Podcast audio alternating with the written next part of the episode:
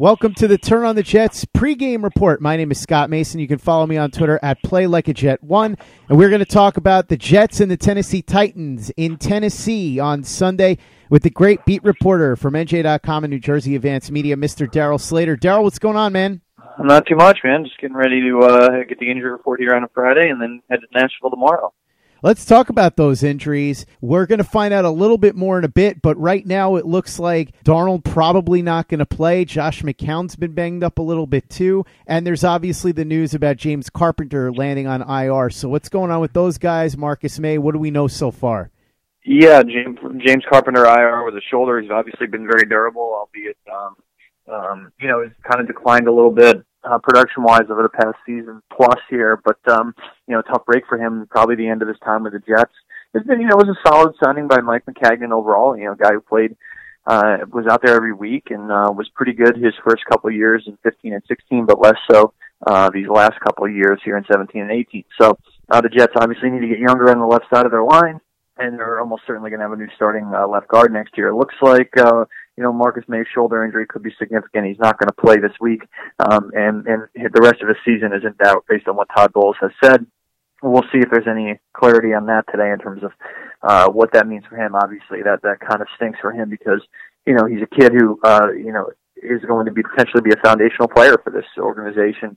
Um, they really like him, and uh, you know, just not getting a chance to get out there and has that you know injury plagued season. Uh, but in terms of the quarterbacks, Darnold uh, limited these past two days, and uh, we'll see what he does today officially when the injury report comes out. Same with Josh McCown, limited the past two days.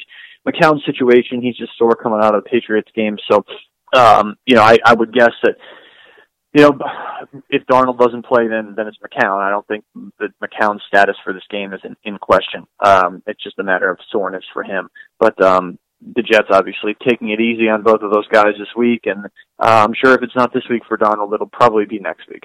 So zero chance, you think, barring an injury to McCown, that we would see Davis Webb in any form or fashion? I think it'll be interesting if if yeah, but I think zero chance barring injury to McCown. But I think that would be an interesting thing. And as we were talking before we came on here, that Matt Stypulkoski kind of put together a, a little bit of a just for fun, like pros and cons, like should they play him? Obviously, they're they're not going to for for various reasons, but but it's always fun to look at. You know, would this be would this be a productive move?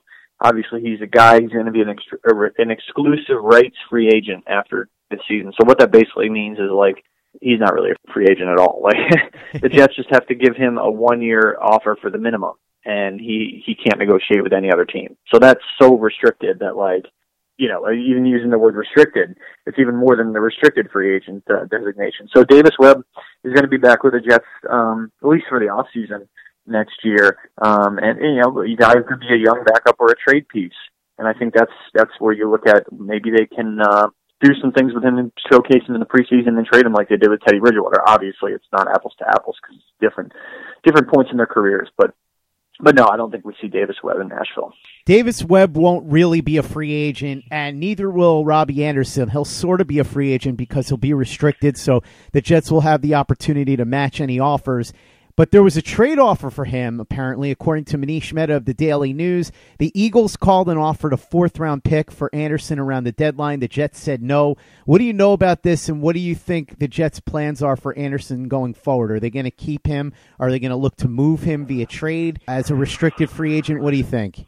Well, I mean, they were going to do it, and that was a good opportunity to do it. Um, and uh, I think that they like him. I mean, they obviously like this guy, and they think he can be, if not a number one receiver for them, certainly a number two or a one A type.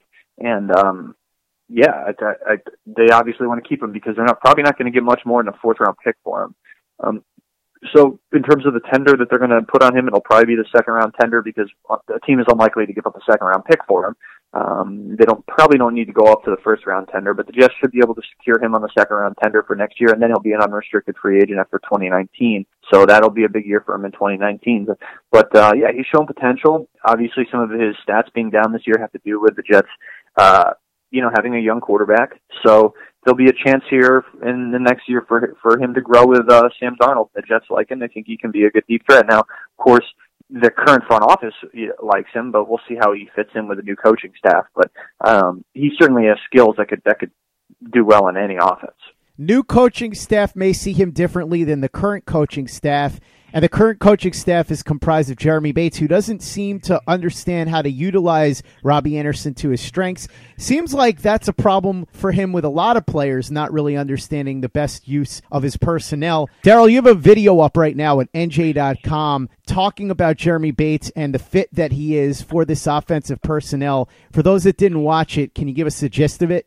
Yeah, I mean, it, it, it kind of it mainly focused on uh, the run pass uh, ratio in that game against um, the Patriots uh, last week, and how uh, you know, kind of weird, kind of curious that that he did that the way he did. And obviously, the Patriots were coming off a game in which they gave up 150 rushing yards against the Titans. So, um, and then Jeremy Bates comes in this week. So it really necessarily wasn't a huge, hugely big picture take on him in that two minute video or whatever it was, three three minutes. But in terms of the big picture with this guy, and he, you know, he comes in this week and talks about having to commit to the run more, and they obviously didn't do that last week. And um, I think the bottom line is they're he's, I'm sure he's trying hard and trying everything, but you know, maybe he just you know doesn't have it in terms of being a um, a a star coordinator or anything like that. But um, the other factor here is, you know, their offensive line, the Jets' offensive line has been neglected so much by this front office that if you look at the run blocking grades, I know Pro Football Focus is not necessarily gospel, but if you look at those run blocking grades, I mean, there are some grim, grim run blocking grades for the Jets um, offensive linemen, and uh, that has a lot to do with the fact that they cannot establish any kind of balanced offense. Um, so there's, in some ways, there's only so much Jeremy Bates can do. In other ways, there's certainly things he could do in terms of spicing up this offense um, and adding a little bit of unpredictability. Um, but he's he's a little hamstrung by the personnel. I, I get that, but um, in in other ways, he really hasn't helped matters.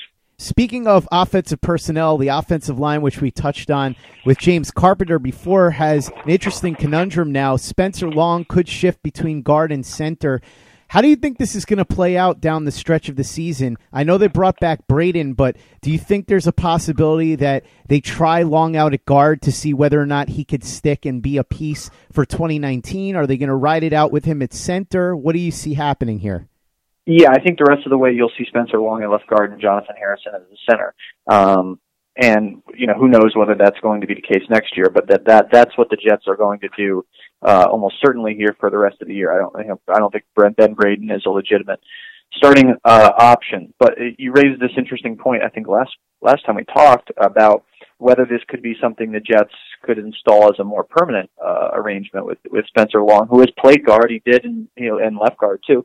Um, in 2015 with Washington, that was the last time he had done that. So uh, before uh, going in there against the Patriots with uh, with James Carpenter out. So um, yeah, I think that it's certainly a possibility. Uh, the one thing to remember here is that um, uh, Jonathan Harrison is a pending free agent, a pending unrestricted free agent. So uh, the Jets would have to resign him, obviously, if they want to make him their center, or they could bring in another guy to be their center and and have Long be the left guard. And, you know, for his cap hits six point five million dollars next year. That's not bad for for a left guard. Um, and and maybe the Jets decide they they want to do that. So we'll see. I mean, a lot depends on how the things unfold here down the stretch. I think.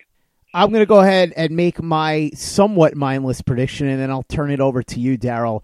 I know that the Titans are reeling right now. Mariota's banged up. They just got smashed on national television by the Houston Texans, but they are at home. The Jets are reeling as well. McCown is banged up. The team just isn't really very good, let's be honest. Now you've got the injury to Carpenter, not that he's great, but again, what this means is less stability on that offensive line at this point. So I'm going to go ahead and say that the Titans are going to win a low scoring affair here. I'm going to say 14 10 Tennessee. What do you think, Darryl? Yeah, I don't see it happening for the Jets this week. Uh, you know, they, they've packed it in uh, at this point. Um, 21-10 Tennessee is what I'll go with. I picked that on the site. Um, and it looks like most of the other folks here picked that work with us picked uh, the Titans by bat, you know, by at least a touchdown. So um, this is a pretty good Titans team. Obviously, they lost to a really good Texans team that the Jets still have to play. And if the Jets, you know, the Jets don't win this one, then then you wonder if they can win any the rest of the way. Obviously, this is a team that's been so terrible on the road under Todd Bowles these past two years, uh, in 17 and 18, and they uh, they have a road game next week in Buffalo, and who knows? Bills killed them the first time, but this is very possible the Jets could lose out. I, I put up a thing actually on the site um, this week, or should you root for the Jets to tank and lose out? Um, the pros and cons kind of of of that. I think you and I talked about it, and um, there's certainly, like I said, a possibility they could lose out. But um, I, look, if you look at that 2015 draft, I mean, think back to 2014, the last time the Jets played in Nashville. They were two and 11. The Titans were two and 11. There was a whole storyline about you know suck for the duck and getting Mariota. Um, and the, the Titans wind up getting him. The Jets get Leonard Williams at six. But if you look at that 2015 draft, I mean, high draft position is not everything. The draft the draft takes care of itself based on how good you or how well you scout, and and so not necessarily on, on where you pick. So look at the look at the top ten in the draft: Jameis Winston, Marcus Mariota, Dante Fowler at three, and then Amari Cooper, Brandon Scherff, and Leonard Williams, and then Kevin White goes seven, and and all the way down at ten is Todd Gurley. And the Giants picked Ereck Flowers at nine. So White's been terrible, Flowers has been terrible, Gurley's incredible player. So and the Rams got him at ten. And look at all those teams that that didn't pick him, obviously for various reasons. Maybe some of them like their running back situation or whatever. But you don't necessarily have to get the number two or number three pick to get a good player in the draft. Um, the, the draft is very much a crapshoot, and and also um, you know depends on your own scouting and a little bit of luck. And um, so I think for all the reasons that you can go on the site and check it out. Uh, you know, it, it it doesn't really make sense if for Jets fans to root for the team to lose because as we said, I think last time we talked, is that would just mean that, they're farther away from eventually becoming a winner. like that just means you're. It doesn't mean if you root for them to lose and they lose out and they finish three and thirteen and they draft one player, they're a playoff team next year. No, like I mean, they're they're they're fourth in the draft order right now. So so as opposed to them drafting sixth or seventh versus two or three or one, is it a big difference? No, I mean they still have a lot of holes. I mean them drafting two or three is not gonna not gonna solve anything really um, because they're they have more than one hole. Um, so that's that was sort of my take on it. One thing that may bear watching that not enough people are talking about, Darryl, is Matt LaFleur, the offensive coordinator of the Titans. He's gotten a lot of buzz as a potential head coaching candidate. So this could be something for Jets fans to keep their eye on because it's very possible that LaFleur will be in the mix for the Jets head coaching job at the end of the season.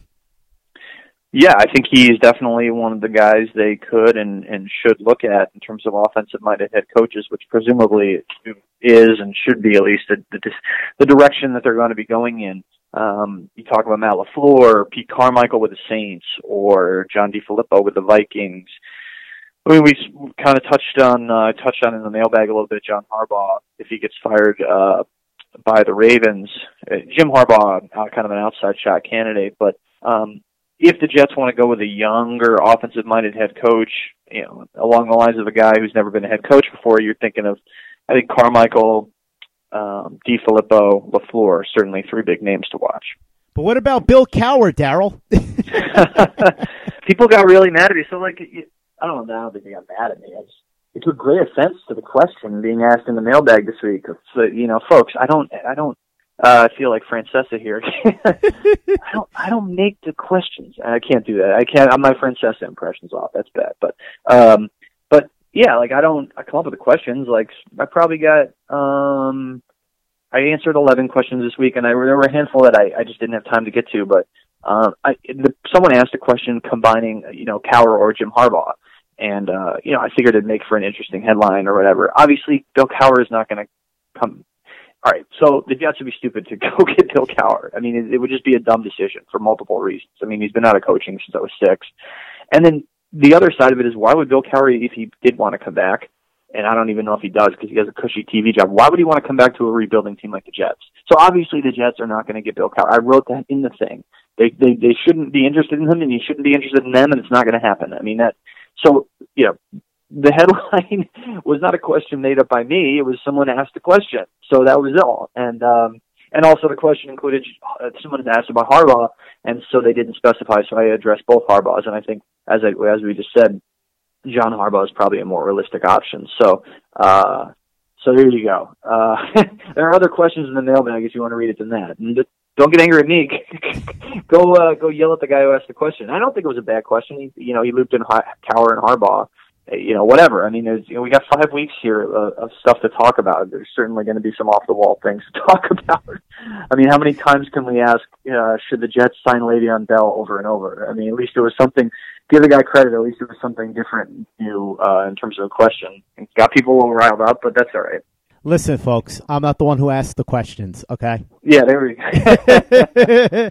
a little tribute to the Pope, the sports pope, Mr. Mike Francesa, as we wrap things up on this pregame report. Darryl, thanks so much for hopping on. Enjoy Nashville. I expect a full report. I hope you get a chance to go to the Ryman Auditorium and walk along Main Street, listen to some music, get some good barbecue, the whole Nashville experience, so that if the Jets lose and it ends up being a beating the way that we think it might be, or even a boring game, you'll at least have that to come back from Nashville with to talk to me about on Monday when we do the post game wrap up. So, Darryl, have a safe flight. Enjoy Todd Bowles telling you absolutely nothing in his presser in a couple of minutes. For anybody that doesn't know where to find you and Matt Stypulkoski, why don't you go ahead and let them know? Yeah, thanks, man. Thanks for having me on. Appreciate it, and looking forward to Nashville. And uh, yep, uh, nj.com slash Jets, and then at Darryl Slater on Twitter, D A R R Y L S L A T E R as usual. Uh, yeah, we got some stuff up there, the mailbag right now, and a little rundown. Matt did a rundown of the Jets' uh, defensive PFF grades. I have the offensive uh, part of that today, um, and then tomorrow, taking a look at uh, the ranking the Jets' um, off-season needs. I mean, you guys know what the needs are by this point, but w- what's the most pressing? What's the most important? Is it edge rusher? Uh, is it offensive line? I think it's an interesting debate. Um, is it trying to find a game-breaking running back? So, you know, just put together a little uh, a list thing for tomorrow or Saturday on, on just sort of ranking the Jets' off off-season needs in terms of uh, least pressing to most pressing. And you know, there's certainly a lot of different ways you can look at it, but just kind of a, a look ahead piece, as most of these things will be coming up here for December. You know, time to look ahead to free agency, the draft, coaching search, all that good stuff. That's just the way it is here when you when you have a lame duck coaching staff and a three and eight team. Uh, so we'll see what happens Sunday, but I don't think, regardless of what happens, I don't think it's going to change anything about uh, yeah how we're going to be covering the team here in December in terms of looking ahead. Thanks, Darryl. Enjoy Nashville. Have a safe flight. We'll talk on Monday. In the meantime, make sure you check out everything that Darryl and Matt Stypulkoski have up at NJ.com. And for all the latest and greatest in Jets podcasts, you know there's only one place to go, and that's Turn on the Jets Digital and TurnOnTheJets.com.